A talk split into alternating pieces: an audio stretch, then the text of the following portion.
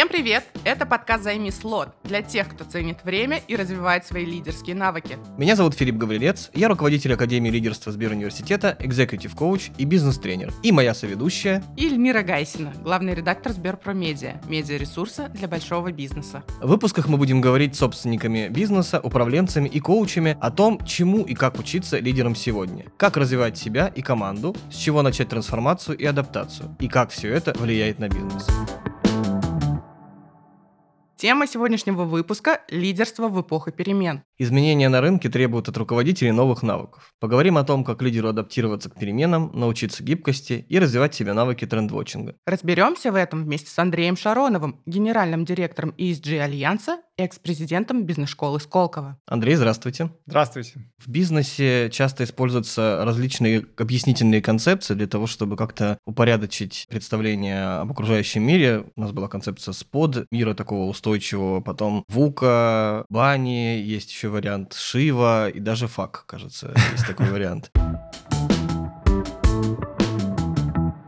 Привет с монтажа. Мы тут решили, что будет правильно пояснить те страшные аббревиатуры, которые мы упоминаем. Так вот, это разные концепции, описывающие наш мир. Спот — это устойчивый, предсказуемый, простой и определенный мир. Вука — это мир изменчивый, неопределенный, сложный и неоднозначный. А Бани — это хрупкий, тревожный, нелинейный и непостижимый мир.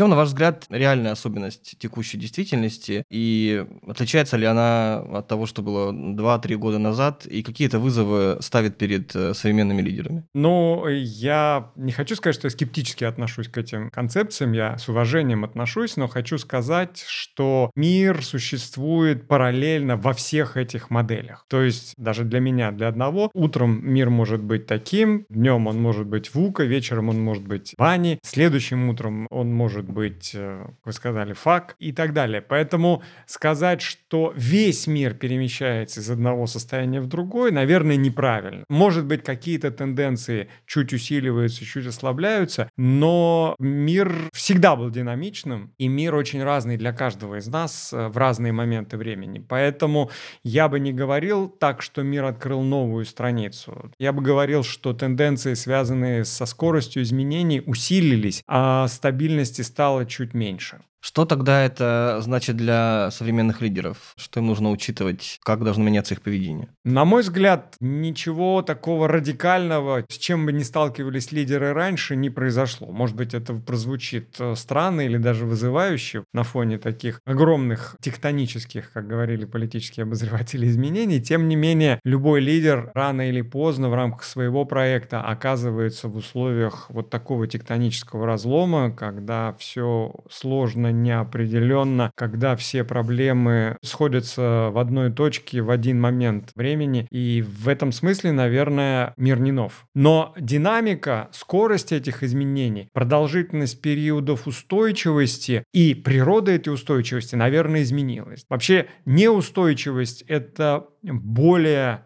постоянное состояние мира и природы, чем устойчивость. Если думать с этой точки зрения, то мало что поменялось. Изменились просто периоды между состояниями неустойчивости. А как бы вы охарактеризовали основные вызовы все-таки сейчас? Или основной вызов как раз-таки заключается в том, чтобы быстрее реагировать на эти изменения? Во-первых, мне кажется, что нам мешает, есть люди, которые живут в парадигме «мир дружелюбен со мной», и есть люди, которые живут в парадигме «мир враждебен ко мне». Первые все время ждут хорошего, а вторые все время ждут плохого. Ну и, как говорят эксперты, срабатывает самосбывающиеся ожидания, самосбывающееся пророчество. Я очень в это верю, и мы во многом создаем свою атмосферу, свою среду, способствуем развитию своих проектов именно нашими ожиданиями. В этом смысле лидеры тоже должны либо понять и поверить, что они живут в изменяющемся мире, и это нормально, что сегодня было так, а завтра будет по-другому. Либо они должны сказать, нет-нет, мы живем в стабильном мире, а вот эти изменения все это такие неприятности, которые мы перетерпим и так далее. Вот мне кажется, вторым будет очень плохо, потому что перетерпеть их нельзя, они будут постоянны, и нужно объяснить себе, что это неплохо, что это не трагедия, а это среда, в которой мы будем жить, и в ней можно жить, и в ней тоже можно находить радости, удобные ситуации для реализации каких-то своих затей и проектов. И в то же время мы говорим много в последнее время о том, что деловая активность начинает выравниваться, то есть бизнес адаптируется. И как вы думаете, успели ли адаптироваться лидеры? Как мы можем определить, что лидер чувствует себя хорошо, что он действительно сумел адаптироваться к тем изменениям, которые происходят прямо сейчас? Ответ на ваш вопрос не существует, потому что лидеры — это не отдельная группа людей, которые вот находятся в одном месте, и они очень все похожи друг на друга. Вообще, я придерживаюсь точки зрения, что лидером становится каждый из нас время от времени в разных ситуациях. С другой стороны, лидеры периодически перестают ими быть в разной ситуации, и, на мой взгляд, это признак нормальности. Если вы не стремитесь все время быть лидером, в том числе числе в автобусе, на эскалаторе, выбираете какие-то важные для вас сюжеты, это говорит о вашем ментальном здоровье. Поэтому, конечно, лидеры разные. И мы, мы начали с этого, что у людей разные ожидания, лидеры тоже люди, и кто-то ждет стабильности и считает, что сейчас черная полоса, которая должна закончиться, а кто-то считает, что сейчас совсем не черная полоса, а может быть тоже белая, но очень такая интенсивная, энергичная, новая белая полоса, которую можно использовать с точки зрения поиска возможностей. Все ссылаются на китайский иероглиф, который обозначает кризис Хотя китаеведы сказали мне, что это не совсем так. Но, тем не менее, будем придерживаться этой концепции, что кризис состоит из двух частей да, в китайской трактовке. Это угроза и это возможность. Наверное, в принципе, вся наша жизнь состоит из угроз и возможностей. Важно не отворачиваться ни от того, ни от другого, и в любой ситуации искать и то, и другое, и предпринимать адекватные меры. Поэтому мне кажется, что лидер в данной ситуации, как и в любой другой, должен быть просто адекватным человеком, который называет вещи своими именами. Вот это угроза угроза, это опасно, это страшно, а это возможность. И они существуют не в разные дни недели, они могут существовать вместе в один и тот же период, и я должен сообразить, если мне повезет, как повести себя, чтобы не пострадать от угрозы, но использовать возможность, которая появилась у меня. И вот здесь вообще об этом написаны вагоны книг, что самые большие скачки в бизнесе, в карьерах, если вы хотите, происходят именно в момент кризиса, потому что значительная часть людей инстинктивно прячется от угроз. В то время как другие считают, что да, угрозы существуют, их нельзя игнорировать, но параллельно с ними возникают возможности, и если мы этим воспользуемся, мы выпрыгнем вверх. Один банкир мне рассказывал, что первый кризис 98 года привел к тому, что его банк из 500 попал в первую сотню, а второй кризис 2008 привел к тому, что его банк из первой сотни попал в первые 15 банков. Это кризис, который сожрал много банков, но вот кто-то использовал именно ту часть, которая связана с возможностями, и взлетел. Давайте попробуем определить, какие навыки лидера помогают им использовать эти возможности, потому что адекватность понятна, но давайте попробуем разложить еще какие-то другие навыки, которые необходимы им прямо сейчас. Я вот прямо представляю, как э, мы пишем биографию лидера какого-то и говорим, вот в детстве он хорошо кушал манную кашу, ел много моркови, поэтому с головой у него было все в порядке. Ну, невозможно, мне кажется, описать это, и я сталкиваюсь с тем, что люди очень часто говорят, ну вот вы тут умные вещи говорите, вы вот под запись дайте, первое, второе, третье, четвертое, назовите нам серебряную пулю, мы сделаем так же и будем такие же успешные. Тоже попадем в 15 лучших банков страны. Невозможно. Никак. Мы уже сказали, что это гибкая, устойчивая психика. Вот мне кажется, это очень важно для любого человека, и в том числе для лидера, который не впадает в панику от того, что ситуация пошла не так. И, может быть, даже он потерпел поражение. У меня в жизни был период жизни, когда меня уволили, когда меня одновременно выселили из квартиры, начали выселять из квартиры, когда у жены не было работы, а детям было 8 месяцев и 3 года второму. И, в общем, мне показалось, что жизнь закончилась. И довольно поздно после этого я понял, что вообще жизнь периодически приводит меня к таким ситуациям, и это не конец жизни. И даже, что я еще позже понял, важно не зажмуриваться и не зажимать нос и уши, чтобы пробежать через эту ситуацию, а важно продолжать жить, потому что, помимо всего прочего, эта ситуация меняет нас, она учит нас. И с большой вероятностью, если мы, открыв глаза, нос и уши, пройдем через эти сложности, во второй раз нам это будет проходить легче. Это поменяет нас. Это не просто даст нам информацию, это оставит в нас какие-то навыки, которые будут дальше всю жизнь с нами. Поэтому вот эта здоровая психика Это любопытство. Мне кажется, это вообще черта современного успешного человека, когда ему интересно знать, что будет с ним, что будет с его бизнесом. Это тоже очень важно. Ну и, наверное, все этого хотят услышать. Это эмпатия, да. То есть это желание, готовность и способность распознавать, во-первых, свои чувства и не обманывать себя в них. Если я ненавижу этого человека, я не должен говорить себе, что да нет, нет, все нормально. Я должен признаться себе в этом и понять, почему у меня возникли такие чувства, как мне с ними жить и, может быть, как их отпустить, потому что они, в общем, весьма-весьма непродуктивны и даже опасны для моего здоровья, в конце концов. Ну и вторая сторона эмпатии — это, конечно, понимание чувств, ожиданий, желаний людей, с которыми я работаю. Если для меня это деревянные солдаты, то, в общем, ну, я и получу от них как от деревянных солдат, а не как потенциального Эйнштейна или еще кого-то. Каким должен быть лидер в эпоху перемен? Должен ли он быть более эмпатичным или наоборот, включать такой директивный стиль руководства? Я не сторонник того, что вот этот лидер эмпатичный, и он всю жизнь до смерти будет эмпатичным, а этот лидер директивный, и он всю жизнь будет э, директивным. Мне кажется, что это разные роли одного и того же лидера. Есть ситуация, как говорится в Экклезиасте, собирать камни и разбрасывать камни. Есть ситуация, где надо закричать и сказать, все делают только так, а есть ситуация, где надо замолчать и дать возможность высказать всем. Здесь есть ситуация, где надо всех построить в одну колонну и идти, а есть ситуация, где надо всех распустить, и каждый все, что сможет, тот сделает и принесет обратно в компанию. И это не разные стили, это разные способы реализации лидерства, реализации управления одним и тем же человеком в одной и той же компании, но в разных ситуациях. Я подумал про то, что в детстве я ел много моркови, но не ел манную кашу. Вот сейчас сижу и думаю, как это повлияло на успешность меня как лидера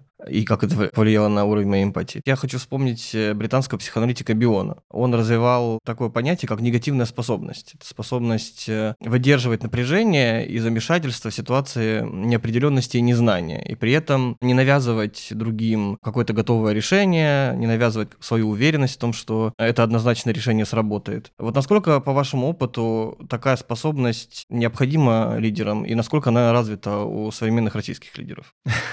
Опять я не знаю, что такое современный российский лидер, потому что это весь спектр вот от минус бесконечности до плюс бесконечности. Но э, я готов порассуждать на тему способности выдерживать негативные ситуации. Мне кажется, это очень важно. Я даже читал какую-то цитату, что что ваш успех зависит э, не от того, какие блестящие решения вы вынесете. Ваш успех зависит от того, как долго вы будете способны работать э, в очень негативной ситуации. Не сломаетесь, потому что, ну, все-таки наша жизнь качели, и мы попадаем и на пики, и в пропасти, и в провалы. И это очень важно. И как раз тот пример, о котором я сказал, говорил, что когда я в первый раз очень сильно с этим столкнулся, я был на грани отчаяния. То есть мне показалось, что жизнь закончилась. И вообще я потом уже понял, что до этого я жил в комплексе отличника, что вот у меня все получается и хорошо. И когда все перестало получаться, я подумал, что жизнь сломалась. Раньше работала, а сейчас не работает. Это очень важный момент, осознавать, что это может случиться с любым, с очень ненулевой вероятностью, и ты должен быть морально к этому готов,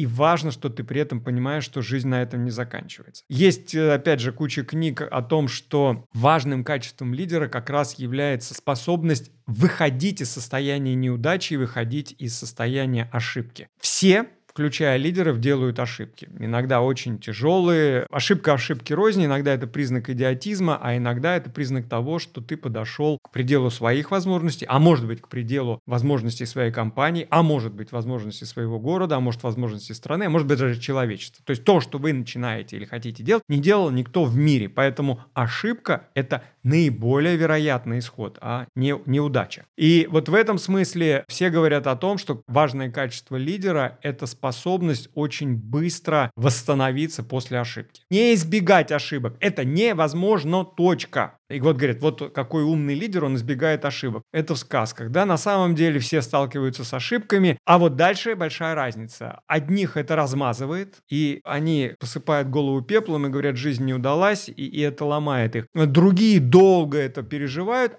А для некоторых это такое упражнение гигиеническое. Упал, отжался, да. Я опять упал, значит, я опять либо сделал что-то не так, либо столкнулся с чем-то новым. Я молодец. Я молодец, я восстанавливаю, завтра я начинаю. Вот это очень важно. Я читал статью про Роджера Федерера, известного швейцарского теннисиста, и вот она называлась примерно так, ну или смысл был «The best loser», наилучший проигрывающий. И там анализировалось, что одна из причин его успешного лидерства, мы можем говорить о лидерстве, да, как раз в том, что он может плакать после проигрыша. То есть это его действительно выводит. Но утром вы вообще этого не почувствуете. Утром это нормальный человек, у которого не было вечерней трагедии, который готов полностью сосредоточиться и готовиться к новому. То есть у него это не внутри, это не сжирает его, как очень часто. Наша проблема, мы потерпели неудачу, и мы перемалываем, перемалываем, перемалываем совершенно неконструктивно. Вот это важное качество лидера, о котором вы спрашивали. Как быстро мы вернемся в нормальное ресурсное состояние состояние. И еще можно вспомнить важный момент, что все-таки поражение нас учит больше, чем удачи. Когда случается удача, к нам могут прийти такие мысли, что мы самые лучшие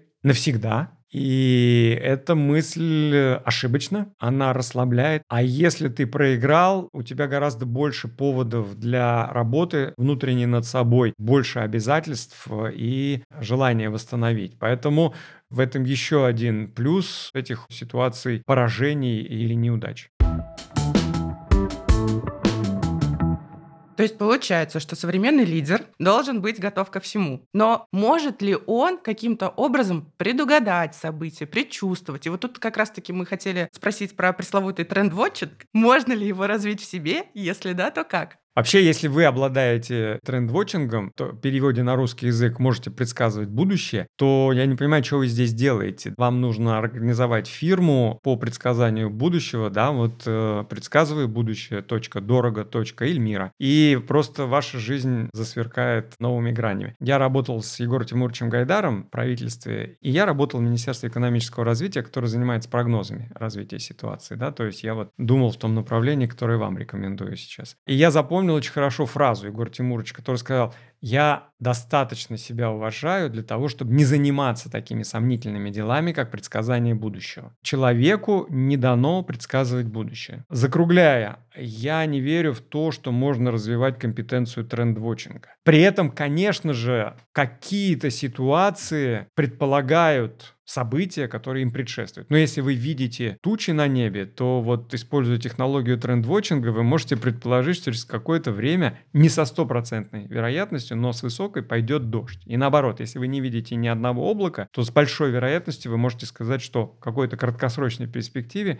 дождя не будет. Я, конечно же, не хочу отказывать в том, чтобы смотреть на ситуацию, анализировать ее, сравнивать ее с предыдущим опытом и говорить, о, прошлый раз это привело вот к этому. Сейчас опять ситуация так складывается. Возможно, это опять. Конечно же, здесь, если говорить серьезно, есть э, место для опыта, есть место для анализа, но вот э, сказать, что ты можешь развить эту компетенцию и всегда будешь угадывать, это попахивает каким-то иррационализмом, я в это не очень верю. А если отойти на шаг назад, стоит ли вообще следить за трендами, которые происходят на рынке? Конечно, стоит. Но проблема в том, что мир — это открытая система. То есть вы не можете сказать, что на это событие повлияло 8 факторов. На него повлияло неопределенное количество факторов. Мы только знаем, что вот эти 8 точно на него повлияли. Причем мы не знаем, сколько еще повлияло и какой силы были эти факторы. И вот это может создавать иллюзию, что эти события произошли только вот из-за этих 8. А в действительности может оказаться, что неизвестное нам событие было в решающей степени важным для того, чтобы все это произошло. И когда в следующий раз эти восемь событий случатся, но вот того не будет, ничего не произойдет, и мы можем не понять, почему в прошлый раз это сработало, а почему в этот раз это не сработало. Поэтому с предсказанием будущего, с трендвотчингом надо осторожно быть. Надо, конечно, пытаться этим заниматься, но относиться к этому с определенной долей скептицизма и базироваться всегда на вероятностном подходе. Андрей, если продолжать тему вот про эти какие-то неизвестные факторы, я помню, мне попадалась как-то статья Тахира Базарова, доктора психологических наук и профессора, где он отмечал, что для лидеров очень важна такая способность, как умение улавливать слабые сигналы. То есть такую обратную связь, которая неявная, она растворена в фоне. Насколько вообще это реалистично в нынешнем контексте, когда все так быстро меняется? И вообще, что нужно уметь для того, чтобы эти слабые сигналы отлавливать? Я с этим очень согласен. Это то, о чем мы говорили с Эльмирой. Это попытка внимательно оценить текущую ситуацию, что происходит. Я по первому образованию инженер, и я помню много статей, которые касались, ну, например, поведения конкретных приборов, скажем, транзистора, тиристора там или еще чего-то. Так вот, оказывается, что поведение этого прибора на нерабочих режимах, на режимах малых токов, может говорить о надежности этого прибора и об ожидаемой продолжительности работы до отказа этого прибора. Это вот как раз та самая ситуация. То есть вы можете видеть какую-то ситуацию, которая по-крупному абсолютно не отличается с тем, что было, а какая-то мелочь человек одет не так, у человека дергается глаз или еще что-то такое. Это может быть каким-то важным ключом о начале больших изменений или о том, что вот эти постоянные важные атрибуты, которые выглядят стабильно, уже не являются такими важными для прогнозирования ситуации. Уже что-то начало меняться. И кто это заметит, тот может получить от этого какую-то выгоду. Хотя вот я очень много думаю и читаю на тему прогнозов, и могу сказать, что правильный подход, все-таки тот, который разделяю я, это вероятностный подход. И когда говорят, вот смотрите, какой яйцеголовый специалист, он угадал то, что этот кризис случится именно таким образом, именно в такую неделю или даже день и так далее. Когда вы выхватываете это событие как отдельно стоящий, вы говорите, о боже, вот он пророк. А когда вы посмотрите, что таких специалистов было 10 тысяч, и по теории вероятности поймете, что каждый из них мог сказать, это будет 1 января, второй это 2 января, 3. Их хватает, их 10 тысяч, то есть э, с каким-то там распределением, нормальным, ненормальным, они могли занять весь календарь годовой. И их так много, что они могли предсказать с какой-то вероятностью величину и направление этих экономических изменений. И среди них оказался вот тот яйцеголовый специалист, который совершенно случайно поставил на это число и на положительную или отрицательную полуволну. А когда мы вот весь контекст этот отбрасываем, и мы не видим 9999 остальных экспертов, а видим только одного, нам кажется, что это волшебство, и что этот человек дальше будет прогнозировать все точно так же, с такой же высокой точностью. Это бред, это неправильно. То есть он оказался счастливчиком, случайным, он случайно поставил на это число, и в этот раз кости выпали таким образом. Я очень хорошо помню кризис 2008 года, как одного эксперта, к сожалению, забыл его, он арабского, по-моему, или ливанского происхождения был, который точно угадал неделю и размер кризиса, и сказали, вот он новый гуру, вот смотрите, где сейчас этот гуру? Он продолжает ставить на зиру, на черное и на красное, но вот по теории вероятности он уже не попадает и не угадывает эти самые кризисы. Поэтому я очень тоже осторожно отношусь вот к таким гуру, которые вдруг сорвали джекпот и угадали. Да? Вот по теории вероятности никогда больше в жизни с ним ничего подобного не случится. Мне кажется, что у осьминога Пауля, который предсказывал исход футбольных матчей, было достаточно много попаданий. Ну, это говорит о том, что теория вероятности работает. Интересно, я могу больше сказать, что в книгах по психологии вы можете прочитать об экспериментах, когда обезьяны формировали лучший портфель бумаг, чем финансовые аналитики с Уолл-стрит. Ну и мы же не можем подозревать, что они учились больше и лучше, чем финансовые аналитики. Это говорит о том, что они имеют дело с вероятностными событиями. И здесь уровень экспертизы может быть не главным, а случайность, которая олицетворяет обезьяна, имеет здесь главное значение. Значит ли это, что лидер должен рассматривать несколько вариантов развития событий Конечно, если мы не можем предсказывать будущее, то это значит, что мы не знаем поставить на единицу, на двойку, на шестерку или на 36. Мы не знаем, каким будет курс, цена, каким будет обстановка. Поэтому мы должны подумать разные варианты. Кстати, в этом смысле очень интересен Насим Талеб. Есть такой экономист и, на мой взгляд, философ. Я считаю, что он философ. От него я узнал очень интересный его подход э, вообще к работе с будущим. Он говорит, как выглядит традиционный прогноз. Ну и вообще вообще как он делается. Берется какая-то, скорее всего, удобная для человека цифра или для органа управления или для компании, как средняя. От нее берется вправо оптимистический сценарий, от нее берется влево пессимистический сценарий. То есть, что мы делаем? Мы опять пытаемся предсказать будущее. Я работал в Минэкономике, занимался прогнозами и примерно понимаю, о чем идет речь. Это типичный подход для государственного прогнозирования во всех странах. Берется реалистический, оптимистический, пессимистический вариант. Талеб говорит интересную, на мой взгляд, очень важную вещь. Он говорит, с точки зрения реальных действий важнее сказать, куда вы побежите, если ситуация будет вот здесь, и не просто в оптимистическом, а сильно правее. Или куда вы побежите, если ситуация будет вот здесь, и не просто в пессимистическом, а сильно хуже. Вот это важнее с реальной точки зрения, а не то, что вы там плюс-минус 5% дали, которые в принципе не меняют вашу тактику, а делают э, ситуацию чуть более симпатичной, чуть менее симпатичной. Это он говорит, в общем, почти бессмысленное упражнение. Как в ситуации с пандемией, важно было понять, куда мы все побежим, если она произойдет. К сожалению, вот так о будущем никто не думал. Ни один из лидеров. Важный фактор нашей психики, нашей личности. Игнорировать его было бы фантастически глупо. С другой стороны, превозношение интуиции, что вот он синтуичил. Еще тысяча интуичила, да, но вот он как раз случайно синтуичил таким образом, что это сработало. То есть интуиция не бесполезна но иногда она играет с нами злую шутку, потому что все-таки интуиция — это в значительной степени такая сублимация нашего прошлого опыта, неосознанная. Мы набрасываем, набрасываем в течение своей жизни, и нам начинают всплывать варианты. Мы можем не заметить каких-то нюансов, и наше подсознание вбросит нам и скажет, да, это подлец, вот. или это очень хороший человек, ему нужно доверять. Мы можем при этом упустить какие-то вещи. Есть замечательные книжки Канемана, Канемана, который как раз пытается разобрать плюсы и минусы интуиции. Думай медленно, решай быстро. Think fast, think slow она в оригинале называется. И он показывает, какое огромное количество негатива ошибок приходит из того, что мы слишком сильно доверяем интуиции. Сколько существует приемов, когда собеседник провоцирует тебя на какую-то вещь, когда включает твою интуицию в неправильном направлении. Это на грани психологии, принятия решений, экономики в данном случае. Но я хочу сказать, что нельзя переоценивать интуицию.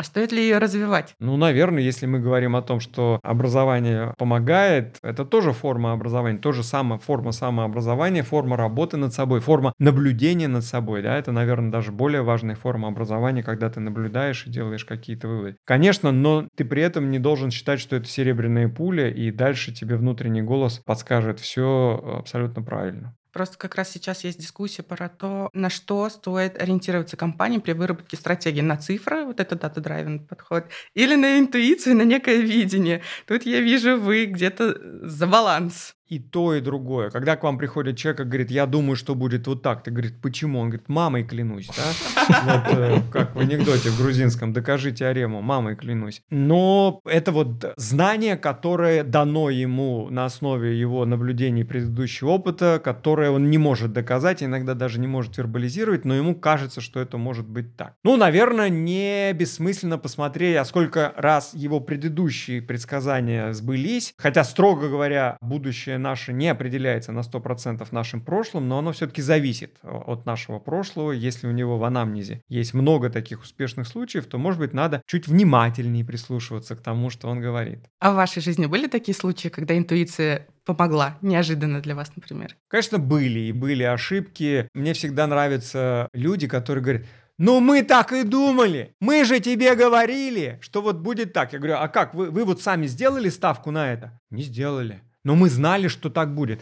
Вот это фундаментальная ошибка человеческого сознания, когда нам кажется, что одна из гипотез, которую мы прокручивали перед тем, как событие наступило, была в нашей голове, в наших представлениях самой главной. Это самообман. Она была одной из, мы крутили это в голове, но мы не поставили на этот вариант. А когда он случился, нам сказали, а, она уже была, это мы все это сделали. Это типичное заблуждение, типичная самоуверенность. Особенно мне смешно, когда мы, современники, судим о решениях прошлых лидеров, прошлых героев, говоря, ну какой идиот, ну как он этого мог не заметить? Ну ведь всем было понятно, что события пойдут по этому пути. Чушь редкая. Ну, или бывает наоборот. Э, мы иногда говорим, а, наверное, он знал, что будет вот так, и это все было заранее продумано, и скорее Да, да. переоцениваем прогностические способности Абсолютно. людей. Да, мы считаем, что он мог просчитать все эти варианты.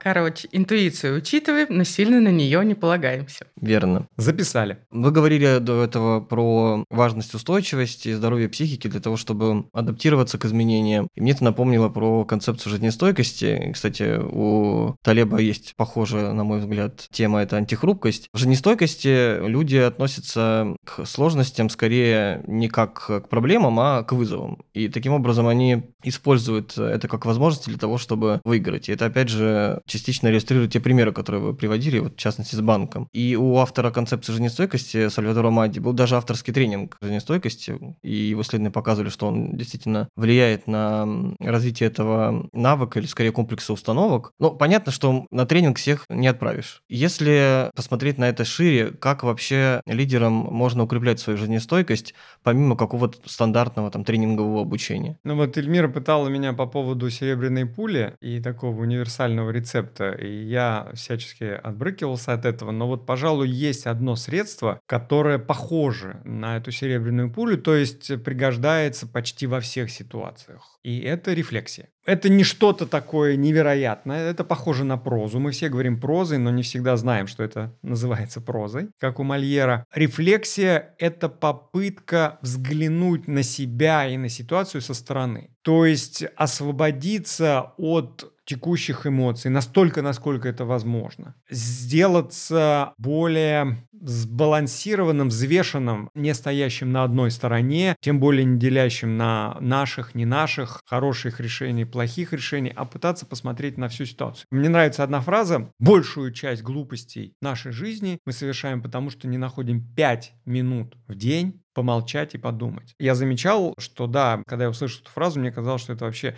я такой занятый человек, и сейчас буду 5 минут сидеть, непонятно заниматься чем. А это самообман. В том числе это самозащита нас от мыслей сложных, и выводов, к которым мы можем прийти, помолчав 5 минут, да, которые могут сказать, но это вообще не так. Ты чувствуешь другое по сравнению с тем, в чем ты себе признаешься. Ты по-другому оценишь эту ситуацию.